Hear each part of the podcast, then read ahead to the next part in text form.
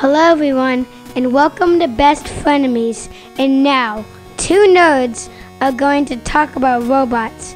It's amazing they even have kids. All right, and welcome to Best Frenemies. I'm Johnny. And I'm Christopher Long. I say my last name. Apparently, Johnny doesn't. Wait, people can't even pronounce it, read it, spell it, or say it. So, It- um, it's true. I can't. it's Kastanya. okay, well, Chris, um, So I I had suggested doing this segment um, in the vein of being a true nerd, doing our five favorite robots, um, and I put them in order. yeah, see, uh, once again, I erased something, and uh, Chris did not have them in order. So, um, we're gonna do our No, no, no. See, there's no evidence Yeah, of totally. that because you did delete it. prove Uh, it, prove it. So now my robots are in order. So go ahead, Johnny. You start with your number one robot or your number five robot. Yeah, we're doing our top five robots. So for number five, I have um, pretty obscure, unless you grew up in Hawaii or Japan from uh, 1972 to 1975, it would be the famous robot Kikaida, who was um, he was actually half man, half machine. He was a droid, and he was half red, half blue, and like he was basically Hawaii and Japan's uh, version of uh, the Power Rangers. Power Rangers. Thank you. I was drawing a blank there. Um, yeah, so awesome. I, I did actually work for some Japanese people recently, and I was like, hey, what's up, dude? You guys know what's up with Kikaida? And they had no idea. So apparently, you, you had to live back then in Japan, too, to uh, really know Kikaida. But he was kick ass, and I will probably get him tattooed one day on me. So is that tattoo going to be right next to your boy George tattoo? It'll be in between my boy George and my George Michael tattoo, my double George tattoo. Uh, and real quick, with the people you worked with were from Japan didn't know what you were talking about. So even in Japan, you're a nerd. Yeah, even Japan, uh, well, and really old. All right. so my number one robot is the MSE6 series repair droid. That'd be your number five robot, Chris. You know what, dickhead? No. I'm no, I'm making that my Five- number one. five to no, one. no, right now, just because you said that and you're challenging me, I'm tired of you challenging me. This is my number one fucking robot. this robot was used for delivery and maintenance on the Death Star. And I remember the scene in Star Wars as a kid when Chewie growled at this robot. Oh, the toaster robot. Yes, the toaster robot. And it scurried away afraid, and I was just completely mesmer- mesmerized. I can't even say the word. Uh, wondering how this little shoebox could have fear. But Dude, and I was always bummed that we didn't get that as a remote controlled toy. You know what they did give us? They gave us the sand crawler that was connected to a cord that went that went like three inches every five minutes. but you know what? Remote control devices in the 70s and early 80s were shit. They went forward and left, and that was it. Yeah, true. True that. The worst. Struggle is real. The struggle was real. All right, my number four robot is the uh, T1000. I skipped Arnold Schwarzenegger because the T1000 was so much cooler because he was liquid metal in T2 and uh, super awesome. So okay, and I, I respect that that choice of yours. The only problem I have with it is I think it's really stupid because in the original Terminator, apparently they sent their B team because they had their A team back in what their hip pocket, but they chose not to send the best of the best. That would be like sending Magic Johnson as opposed to John Stockton. That's all I'm saying. Uh, how many rings does John Stockton have? Doesn't have? matter. Doesn't matter. We're talking about time travel, and if you want the A team, the best point guard ever, You're talking John Stockton. You're talking about greatest to the greatest white guy. Well, actually, he wasn't even the Whoa, greatest. what up, Larry racist? Bird. What up, racist? All right, moving on. Yeah, please. My next robot is from the 1979 Disney movie The Black Hole, and my robot is Maximilian. Ooh, the red robot. Yes, he was like a cross between like a Cylon and like Emperor's Imperial Guard from Star Wars or Return of the Jedi. One Terrifying. Of the, one of the scariest robots. Yes, I remember terrifying. growing and up. let's be honest, this movie was PG, but it was horrifying. At the end of the film, they go to hell. They're in hell. Yeah. And I'm watching this as a six year old at PG. PGs had a lot more play back then. Like PG and rated R was like boobs or no boobs. like, and that was about the only difference. That was pretty much it. Yeah. Okay, my next one is also a Star Wars robot. I'm going with IG 88, who was also a badass bounty hunter who was in the lineup in Empire Strikes Back. I'm not familiar with this. Uh, tall, skinny, uh, droid, had a gun, badass bounty hunter.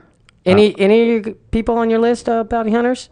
Um, so in the lineup, was he standing next to anyone that I? Uh, the greatest Star Wars character of all time, Boba Fett, which we know Chris is number one Star Wars character. You mean the guy who died? Who's dead? Uh, everyone knows that the Mandalorian armor is indigestible. he escaped the Sarlacc. It's canon. Seriously, um, for people who don't know Johnny and me, we've probably argued, upward, I don't know, 60 hours over whether Boba Fett actually died in Return of the Jedi. Yeah, and uh, we know that we know that he lived. So moving on. All right, moving on. So on my list, the next robot is from the original 1978 to 1979 Battlestar Galactica. It is the robot dog called Muffit, a robot daggit, which I did not know this was played by a chimpanzee named Evolution. Was in that suit. There's no way they could do that now. Yeah, I don't think I think there's we have labor laws and, and animal protection laws that they just zipped them up and let them roll around. Yeah, that was crazy. And I begged my parents for a Muffit dog. a Muffit dog. And what did I get? A Springer Spaniel. Did Did you beg them for uh for Ewok too? No, because even back then I thought Ewoks were lame. You thought they were Muppets. Yeah. Okay, my next robot,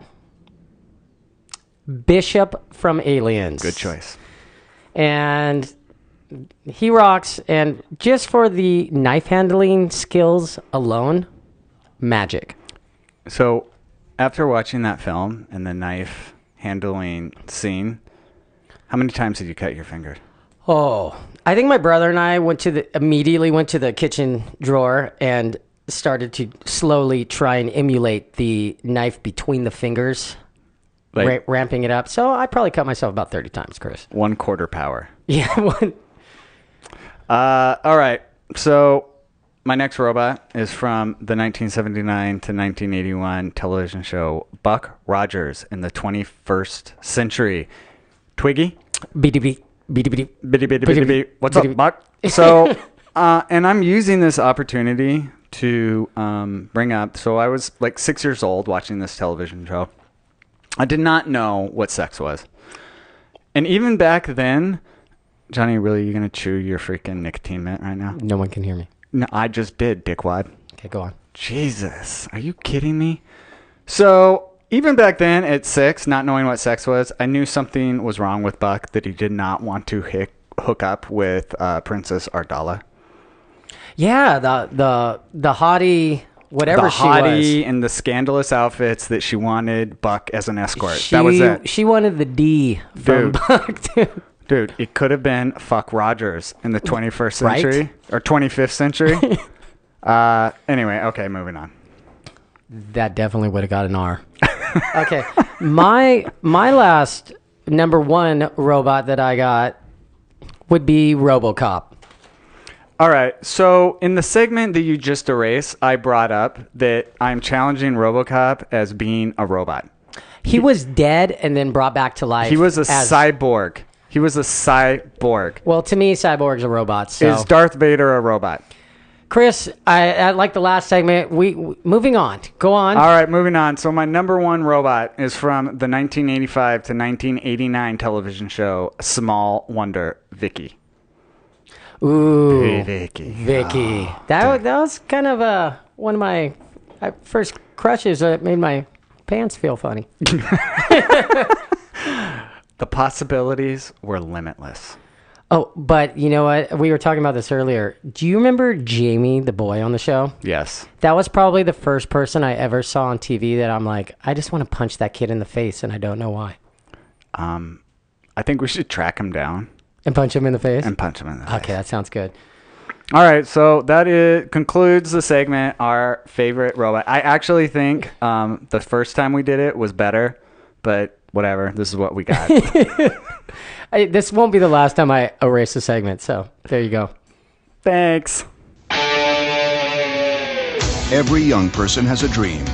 Making it come true is the challenge. I don't want to be some wrinkled up old geezer, 40 years old, watching a surf contest on TV and going, yeah, I was good. I could have done that. No way. For surfers, North Shore is the place.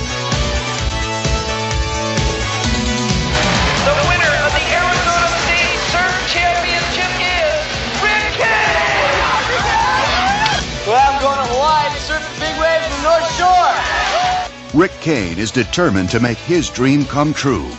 Welcome to Pipeline. Banzai Pipeline? The one and only. You dangerous. Better you go home. Yeah, kook, you don't belong over here. Nobody messes with the Hui. But he is an outsider, Seem like a nice girl. and there are more obstacles than he ever imagined. Okay, so I was born and raised in Utah, so not a lot of surfing in Utah. So I needed to up my surf knowledge, so I watched this incredible documentary called North Shore. Oh, that's a classic. That, And so right out of the gate, you had a lot of questions. You called me up and I said, you know what, Chris? Why don't we save that for the podcast and let's bring in a surfing expert? So today we have Lou Dog Photog, and he is uh, not only a surfing expert, an expert on the North Shore. So we're we're welcome. Hello. um, and actually, um, Nick the Tooth was going to come on this episode, but we found out he's in Germany. Oh, that's right. He is um he is working on cloning his tooth, right? Yes, he's cloning his tooth. He's actually cloning He's buying a, some hu- a human being for his tooth. Yes, yes. and probably work on some like super caffeinated German chocolate or some something like that.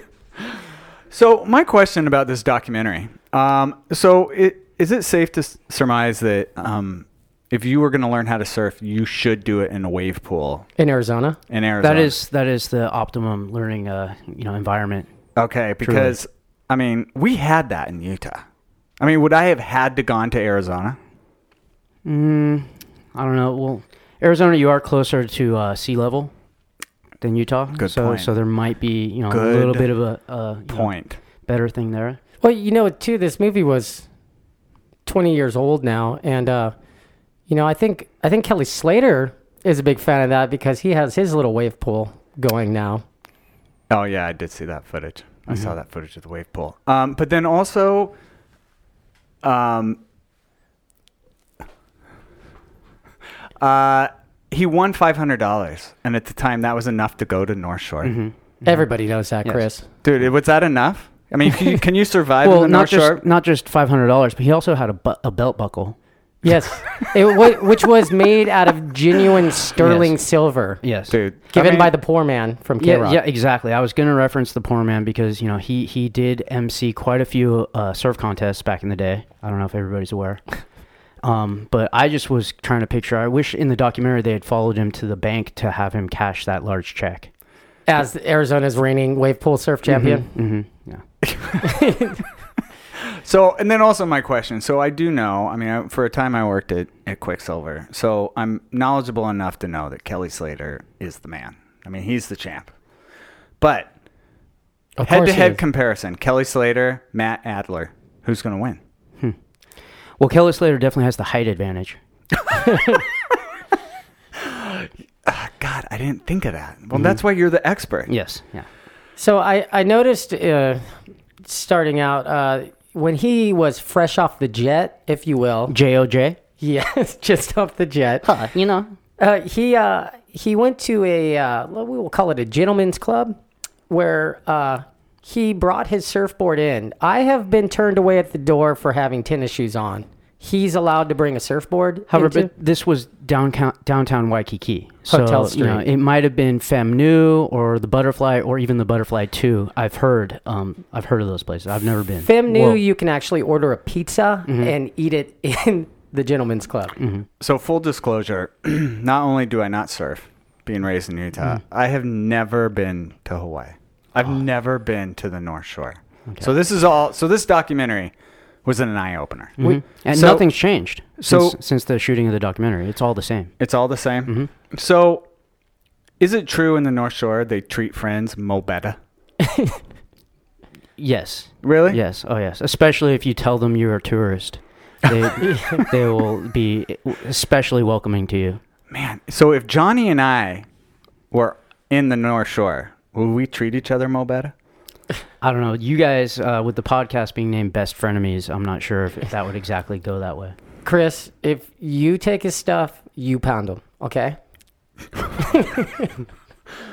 So, what else about this film should I know? I mean, because I'm feeling like I'm watching it completely with like blinders on. Well, first of all, once you get there, if you can just volunteer to sand someone's board, you're gonna get free room and board. That's been proven by uh, So, Turtle.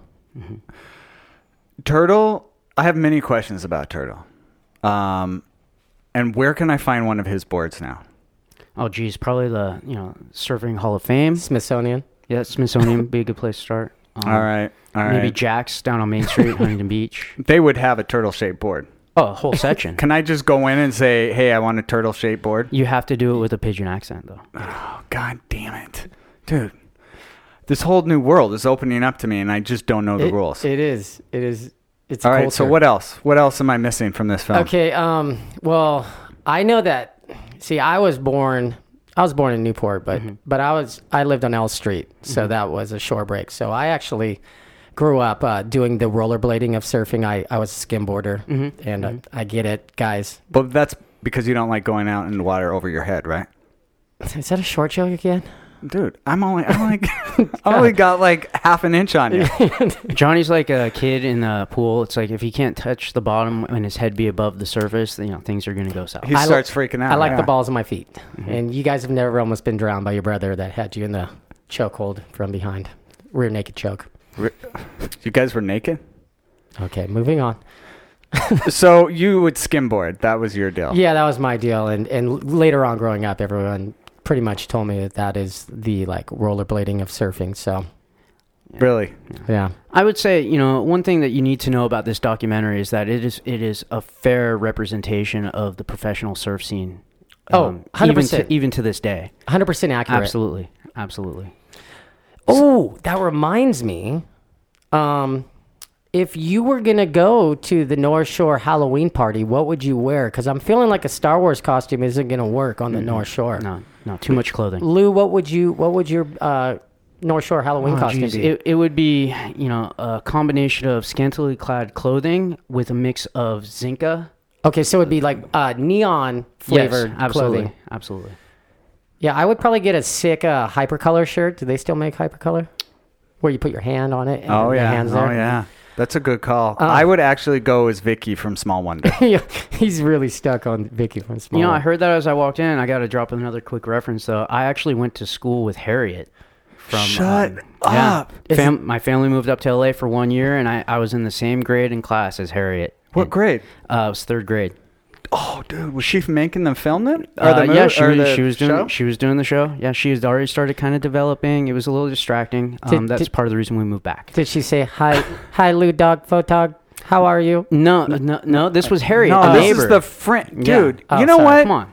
Oh, and this was also before I got into my into my professional surf photography career. So Lou Dog Photog had not actually been um, brought out yet. Oh, I have a question for that. Yes. Do you only take pictures of soul surfers or um? oh yeah. Tr- good question.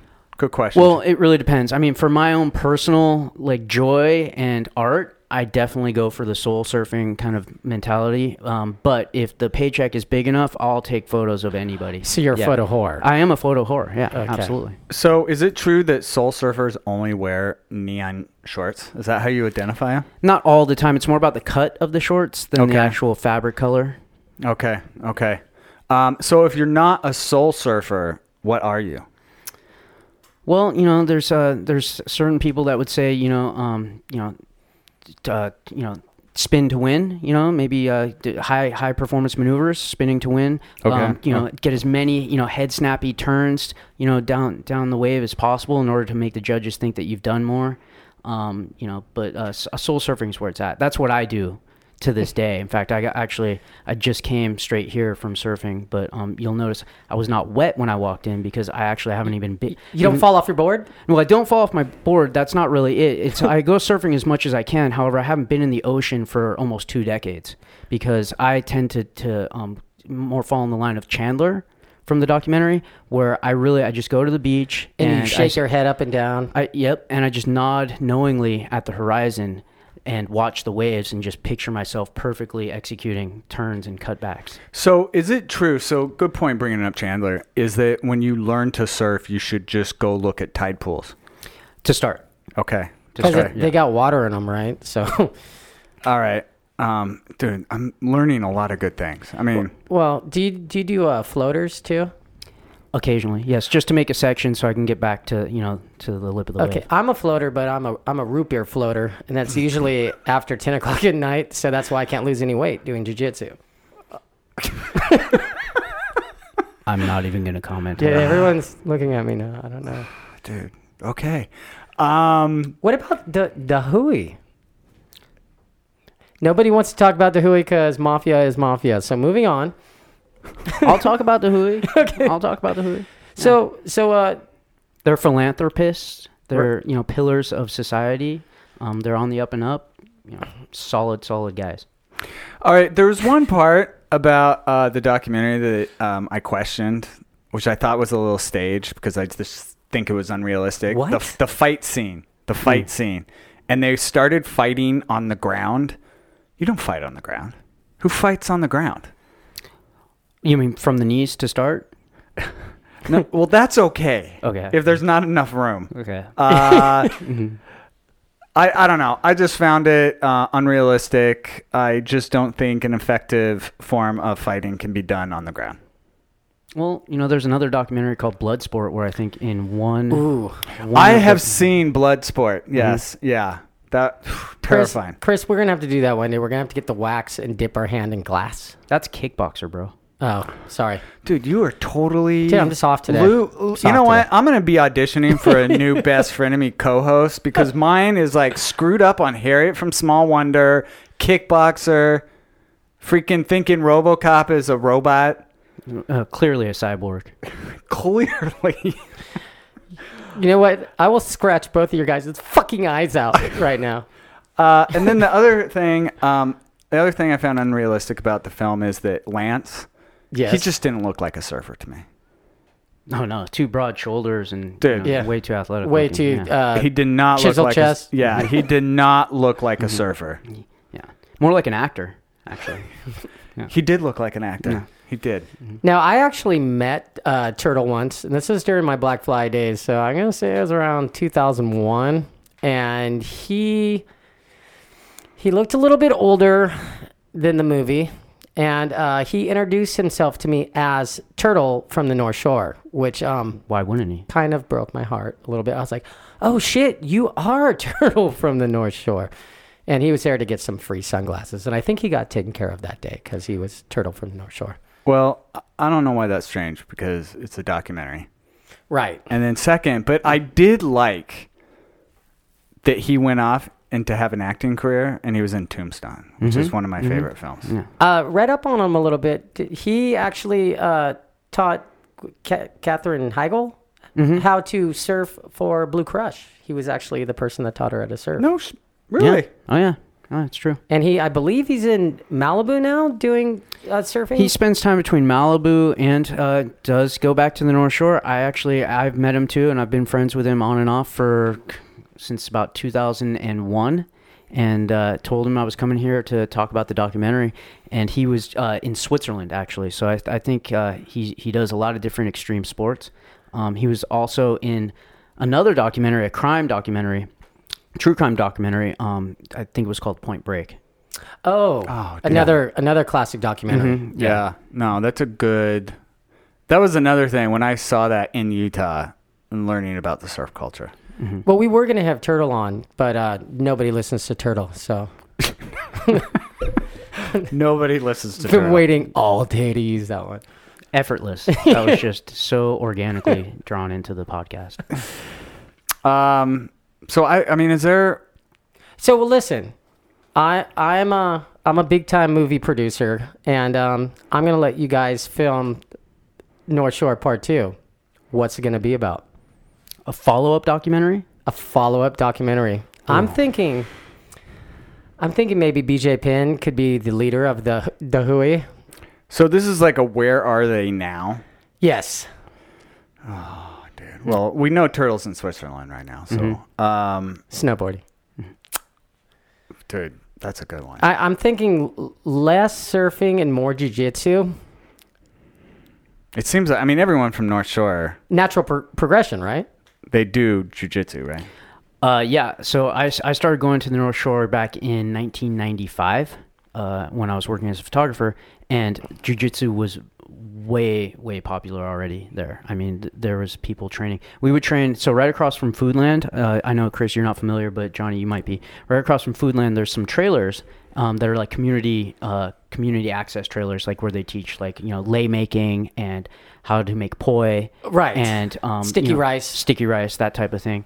And um, I think three times a week, uh, a bunch of these guys would show up and with their trucks, and they would pull mats out of the back of their trucks, and they'd unroll them, and uh, there would be jujitsu classes. And this was '95, so um, it was uh, it was already very very popular there. So so go to the North Shore and get your lickings.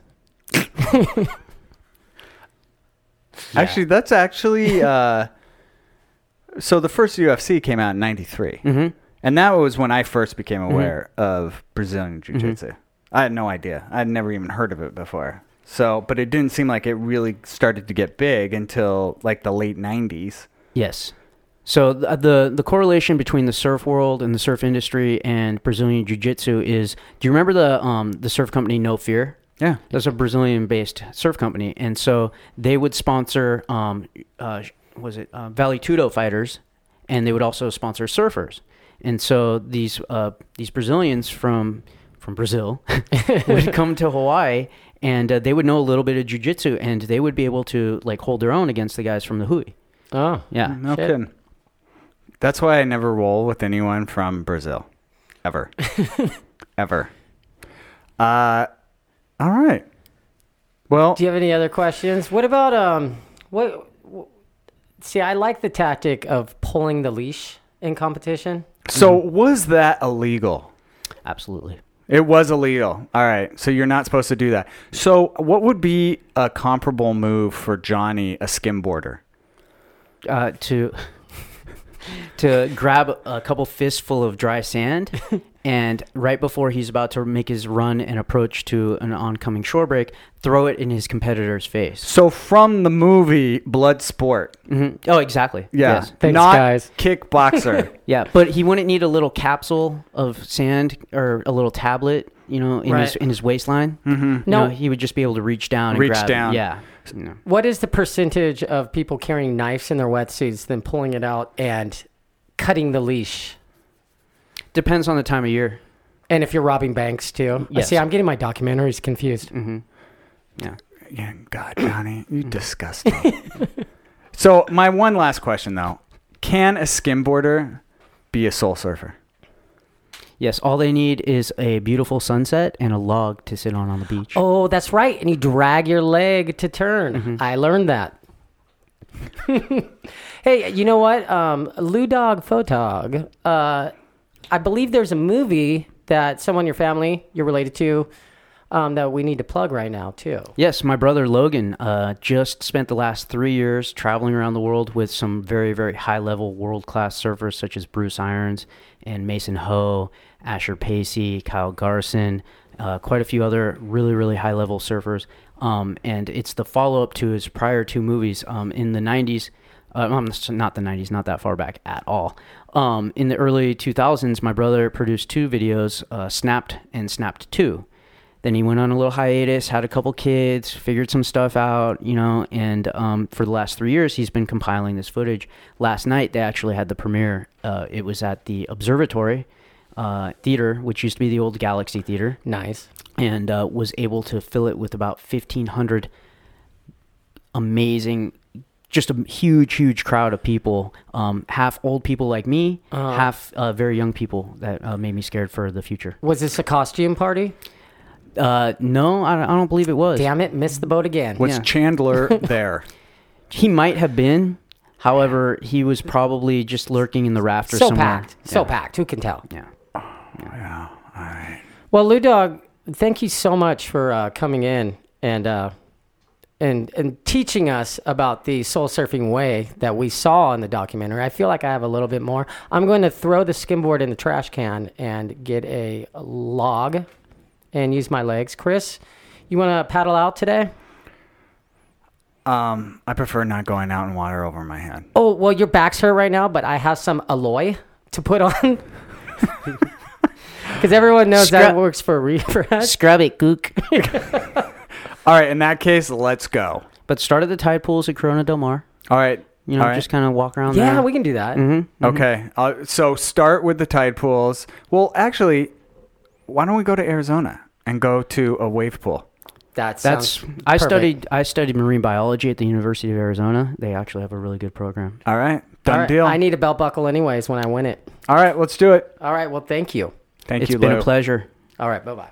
He spent 15 years getting loaded, 15 years till his liver exploded. Now what's Bob gonna do now that he can't drink? The doctor said, What you been thinking about? Bob said, That's the point. I won't think about nothing. Now I gotta do something else. Oi, oi, oi!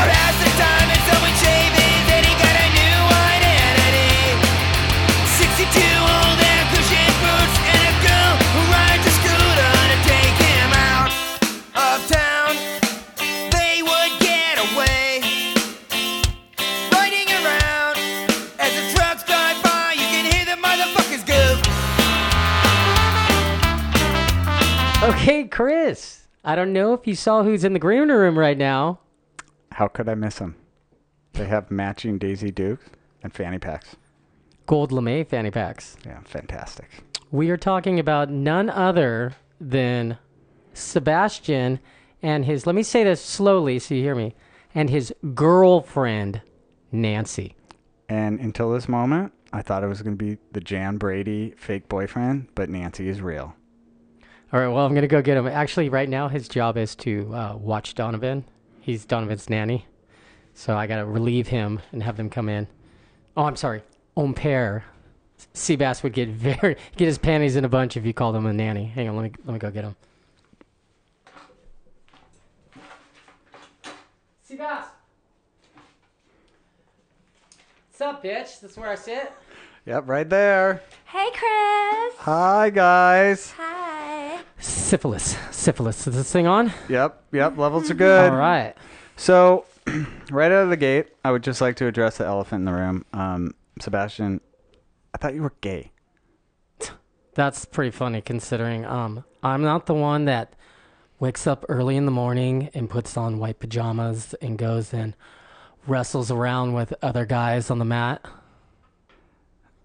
Okay, so um, Unless it's 1992 and your name's Pierre and you're throwing a white party in the desert because those fucking rock. yeah. so you guys met in rehab. Uh, Sebastian, what made you want to hook up with Nancy in rehab? Oh, that's easy. I, I just saw her there in the med line, and I was like, that's one sexy bitch right there. And I'm going to walk over there, and I'm going to straight up butch style open mouth kiss her with my tongue. Oh my God. And I'm going to squeeze the boobs and um and give her some spankings. Dude, I dude, I fucking rocked it. oh, and plus her dad's a senator. So, Nancy, um, what attracted you to Seabass? well, we started out as friends with Seb giving me makeup contour advice. We talked shopping and hair all night. And then he invited me to his room to see some women's clothes. For some reason, he came to rehab with a ton of women's clothes and a high end purse collection I would kill for. No, really, Chris, I would fucking kill for. So, Nancy, I mean, you're in rehab. What was your drug of choice? Oh, crystal meth. but I wouldn't say I had a problem with it. I used it as more of a tool. Hold it. A tool. How so? Yeah. Um, well, it helped me stay hyper focused, especially when I was working. I would make way more tips and I would fucking rock it on the pole. Yeah, it's totally true story. Like one time she was shaking her, her titties so fast, and I was trying to watch them because that's what I'm into now. And uh, I got so dizzy I passed out. It's Oh, true it's so story. romantic. True story. So, i your dad's a senator. I mean, how does he feel about this? Is he okay with it? Your lifestyle choices? Uh, Well, I went to rehab because he took my credit card away, and well, fuck him. Because I've been sober now for 31 days, and he still hasn't given me my credit card back. I mean, how much more do I fucking need to prove to me, to him? I mean, hello? So, now, did you have a problem with Mike and Ike Zowers, like Seabass? Oh no. I have used crystal meth every day, like all day, but I'm not crazy. Those things are fucking loaded with sugar. By the way, I heard your guys' podcast on your party days, and I, I thought I was listening to a children's bedtime story. I mean, I've spilled way more wine than you two ever drank combined. Yeah, I mean, Johnny is kind of high bottom drunk. I'll take that high bottom. I mean, I love women. So, what's what's next for you guys now? Now that you're out of rehab, your lives are back together apparently. What's next? Well, my sponsor keeps telling me I need to get a get well job, but like I was telling him, I need to get a get paid well job because, dude, all the shit you see here doesn't happen by accident. All of this costs money. Yeah, I keep telling Seabass we need our own show on the E channel, like the Kardashians, and then we'll be so rich and famous. Well, I keep texting Ryan Seacrest and saying that you know we'll be huge for your network. Hold it. You know Ryan Seacrest? Chris, with the ongoing court hearing that's going on right now, I'm not at liberty to discuss, but yes. So, Nancy, if you had a show, what would the name of the show be? Um, I would say either I Love Nancy or Nancy's World. I'd call it Seven Nancy. Sex, sours, and rock and roll. All right, I have one last question. I just I have to ask it. Have you guys consummated your relationship? Once we did, yeah. It oh was, yeah, I did. It was okay, but poor Seabass, he got so sick afterwards. I think he got food poisoning. Yeah, I had, had some really bad clams. Well, guys, uh, thank you for taking the time to come in. I wish you the best of luck, and uh, hopefully we'll see you again soon. Thanks, For sure. Chris. Thanks, bitch. Okay, um, Chris and I would like to introduce a new segment. Um, Time Magazine usually they always do a Man of the Year, and sometimes it's it's someone loved, and yeah, I think one year they even went with Hitler Yep. yep. as uh, Times Magazine. So we'd like to do Best Frenemy Man of the Month, we'll say. And um, Chris, do you want to tell them who we nominated this month? You know, first let me preface by saying that I'm a little surprised this individual has not received more recognition. And the glory. And, yeah, I mean, praise. th- this is one of those um, inventions, I guess you would call it, a development. I don't know, whatever you want to It's, call it. it's a way to better our society. yes, that you know he should have been or she. I don't know. Do you, I mean I don't know if it's a man or a woman. Either way, Genius is what I will go with. they should have been the Genius magazine cover person of the year. So let's just let's just get into it. Um, the, when the iOS update came out on my iPad, it went from erase everything of history to Internet searches. yes, Yeah. and two, would you like to erase just one hour? See, and you know what? When Johnny told me about this, it, it was genius. Life changing, right? Yeah, it was life changing. Let, let's just let's just break down what this does for someone as an individual.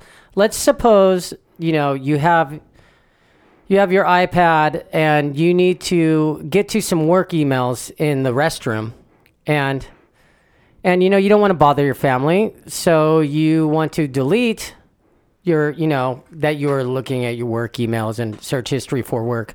Um, you look like a savage if you just delete everything. I mean you are guilty coming out of the bathroom. Oh yeah, if if the search history is completely erased, what are you doing? Yeah, something is up. i don't So, even know you. Another example: if you're looking to buy your wife flowers for your anniversary, and you need to hide that information yes, because if she looks on there and sees that the whole search history is erased, is like world's most beautiful flower she's like, "You're probably cheating on me." right But if you just say, hey, why, yes, I would like to delete just the last hour, she will never know that you were looking for flowers. Yeah, or like say you want to take a nice romantic spa getaway, Yes. you know, and you want to surprise your wife.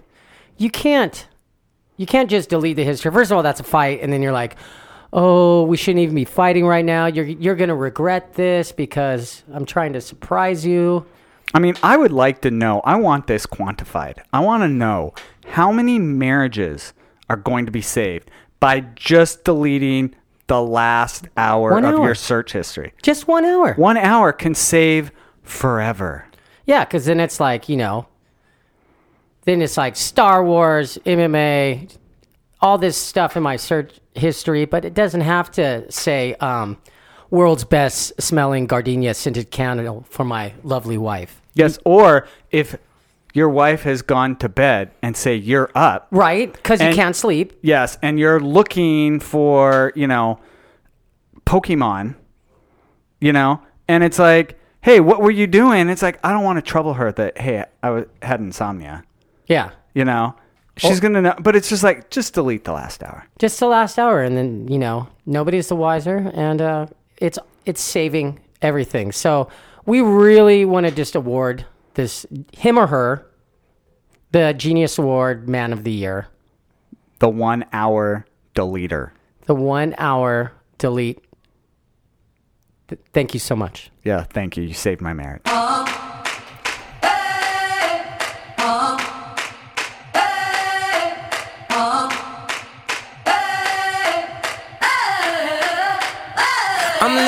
That 21st century, doing something mean to it. Do it better than anybody you ever seen. Do it. Screams from the haters, got a nice ring to it. I guess every superhero need his theme music. No one man should have all that power. The clock's ticking, I just count the hours. Stop tripping, I'm tripping off the power. So, Johnny and I figured out that this will be our fourth episode. Episode four. Uh, and we have yet to discuss comic books, which is uh, shocking to me because comic books are a very big part of my life. Yeah, and um, I always just waited for the movie. You and my wife. But she won't even watch the movie. She totally is not into comic books at all. Comic book movies, nothing. Yeah, my wife is is not the biggest fan of comic book movies either. But I have a 13 and 8 year old now, so we charge it. See, and that's the thing. You can take your son and you're saying, hey, we're going to go go see this. Oh. A- And mom's okay. I take the 8 year old to PG 13 movies too. I'm calling the cops. It's parental guidance. I am guiding them to the movie I want to see. Actually, up until like a year ago, my son, I'd be like, "Hey, you want to go see Captain America: Winter Soldier?"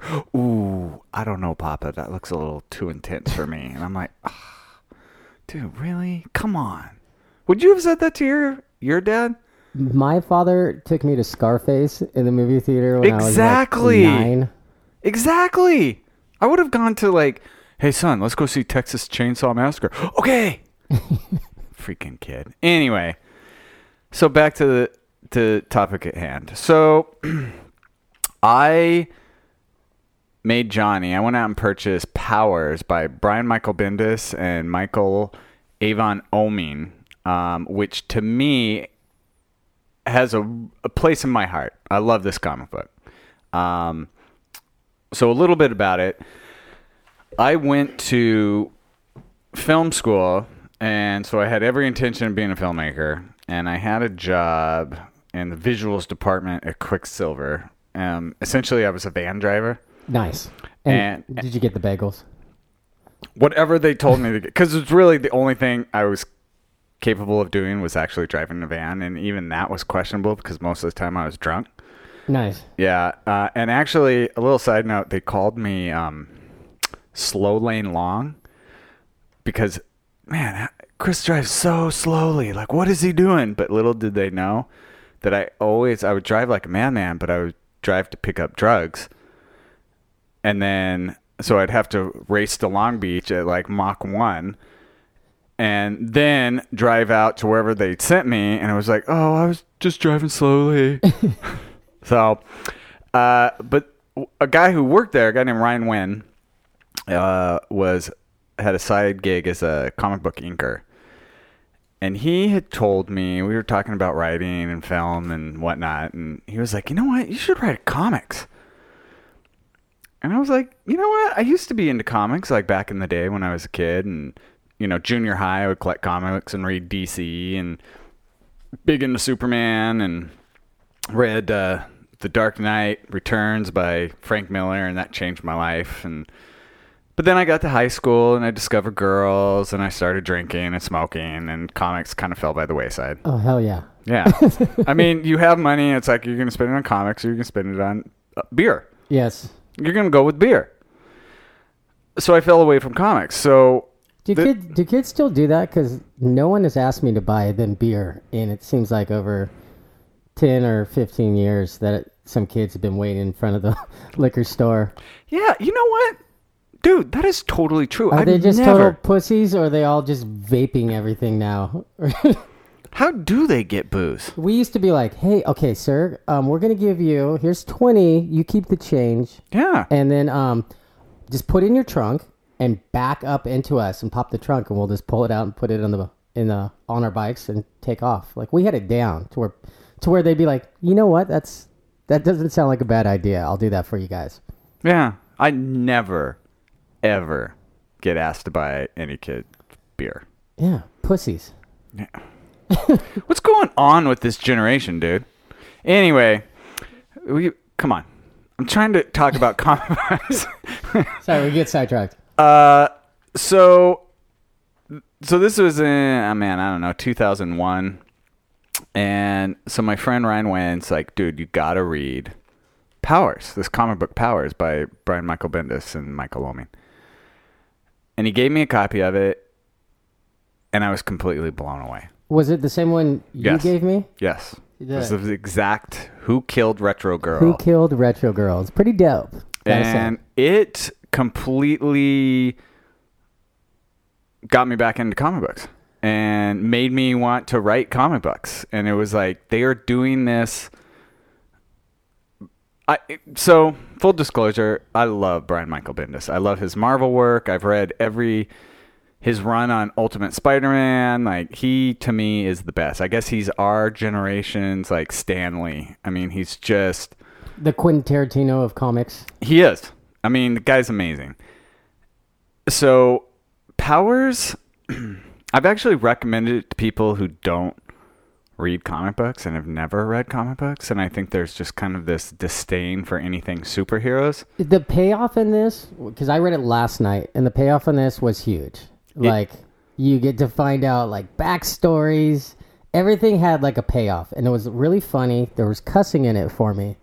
If to me, it felt like a uh, like an adult version of The Incredibles. You know what? Actually, that is a really good analogy. Yeah. It. Uh, so to me, I mean, really at the core, this is a noir story. This is like a James Ellroy, Black Dahlia crime story that happens to be in a world where there are superheroes. And the initial, you know, the dead body that turns up um, is Retro Girl, who is the b- city's beloved protector. You know, I mean, a- kind of like a Wonder Woman slash Superman. and Uh, they're and they're trying to they're trying to tie into there's all these theories that like oh well she could have been actually every strong figure in history like they're like she could have been cleopatra and joan of arc and this and that like the face matches the resemblance Oh yeah. So there's all these conspiracy theories. Uh, the part in the book that I, I like is that there are a bunch of cameos by other uh, comic book characters. Like Madman was in there, Savage Dragon, Shadowhawk, all these other you know friends. I enjoyed Zora. Oh, okay. And and uh, and she she didn't believe in God and that she was her own god and like That's how she got her powers. that that and then, yeah and that's how she got her powers. Uh, my favorite was uh was Trip Hammer. So Trip Hammer, so I love Trip Hammer too. And Trip Hammer is like a cross between kind of like this Bruce Wayne and Tony Stark. Like he has this like super suit, but you you know he's su- uber wealthy and he's just bitter. But he's he's a superhero. He's bitter, but you can tell like, or at least I could tell that like he had been through some shit. And like when they started asking him about Retro Girl, he's like, "Oh yeah, we fucked a couple times, but like, dude, she wasn't the best lay." Yeah, ever." it was like she wasn't. I mean, she was a great woman, but she sucked in the sack, Yeah. and you're like, whoa, Yeah. like, whoa. And But- he's, he's this old dude with like a ponytail and like earrings. Like, dude, I loved him, dude. He was awesome. So, the story we're introduced to there's a, a powers unit that investigates crimes committed by individuals with powers. And we're introduced to Detective Christian Walker. Um, and Christian Walker, I, as I was driving over here to record this, I was like, all right, how much do we. Divulge. Yeah, because I never wanted to spoil anything, but I, I, this part, screw it, I'm going to do it. So, Christian used to have powers. He used to be the superhero named Diamond, and he we don't know yet how he lost his powers, but he lost his powers, and now he's a detective in uh, the powers unit. So everyone he's inter, you know, interviewing. They the- all, they all know him. Yes, they all know him from his past as Diamond. There's a sense of history with everyone that he comes across, or even like when the other cops are questioning bad guys, when when Walker comes in the room, they're like, "Oh shit, hey, what's up?" And they they stop all their bullshit when he walks in the room. Yeah, and there's, I mean, so there's, so with the other cops, and I was trying to think too, because I've read so much of the series, and I'm trying, I mean, some of it kind of bleeds over. So it, tell me if I'm wrong or not, but at some point, the other cops begin to question where his loyalties lie. Like, are you with us? Are you with the powers? Since you had powers, are you trying to protect them? Are you trying to Only the smart ass cop, the one that they keep calling chin, Okay. chin pubes. Yeah, yeah. And um and Deena, his new partner, Deena Pilgrim, in the in the book, she doesn't know anything, but she Just she- piecing it together. Yeah, she can totally sense what's going on. I mean, there are conversations that she's privy to with Christian and like Zora or Christian and Johnny Royale. Johnny Royale. And I'm gonna start calling you Johnny Royale, by the way. Oh well, I I love his uh, real name, Johnny Stompanato, who goes by Johnny Royale. When I read Johnny Stompanato, I was like, "Fucking Johnny Johnny Stompanato." Yeah, no, you probably want to go by Royale. Uh, so Christian's having these conversations, and they're loaded with subtext and things that actually aren't being said. So she's picking up on it. She's putting piecing together that her new partner has a past. You know what else I like that I that I love seeing as far as visuals go in the in the comic book is you know they'll be standing talking having a, a deep conversation on like a rooftop and in the background you'll see like a uh, someone with powers flying over their head and there's like a jet stream of fire Yeah. and they don't even like acknowledge it it's just like Well, it's it'd like be a like plane flying Yeah, it would be head. like a plane flying overhead. You're not even going to give it a second glance. Yeah. Dude, that's awesome So I am a sucker for noir. You know, I love a good detective story. So Powers combines does a wonderful job of merging two genres of noir and superheroes. And I understand there's a prejudice against superheroes. I mean, I guess it's okay to go and watch the new Marvel movie or go watch the Avengers, but I think people tend I mean, I don't know, correct me if I'm wrong, Johnny. You tell me. Is it lame to like superheroes? No, I dude, I dig superheroes, and uh, I really enjoy their movies. I like I like the popcorn movie. The make it loud, make shit blow up, have a cool origin story. So I was once told though by a high school teacher that he would rather his students catch him walking out of a porn store than a comic book store. Because just the stigma attached to comic books is so bad. Which, you know, Yeah, but I'd say somewhere around around 2000, the nerds inherited the earth, and everything that I always liked became cool all of a sudden. I mean, I think there is a stigma of reading comic books like in public, like an adult. I mean, you see it a little bit more now. I mean, there's some. Well, there's there's also it's it's not a it's not a apple pie like they, you can get some pretty violent and, and Oh, no. cussing like this Powers is not the comic book you remember as a kid. No, and the and there's a little girl in it. Uh, her name is uh, Calista, and she she asked some questions that like made me uncomfortable to read. yeah, a- like what is a clitoris? Yes. And everyone, all the adult, like, uh, Yeah, I don't know. How come everyone keeps saying that? Yeah. Like, yeah, So- it's it's not your mom and dad's comic book. So, I have probably recommended Powers. Went out and actually bought the book for people to read. I don't know, probably like twenty times, and I've done that with music. I don't know if how many people have actually read it. I mean, I'm going to call out Coach Jeff right now. I gave him the book to read like a year ago. I'm not entirely sure he's read it, but It's, it's just pri- prioritizing. you know, whatever.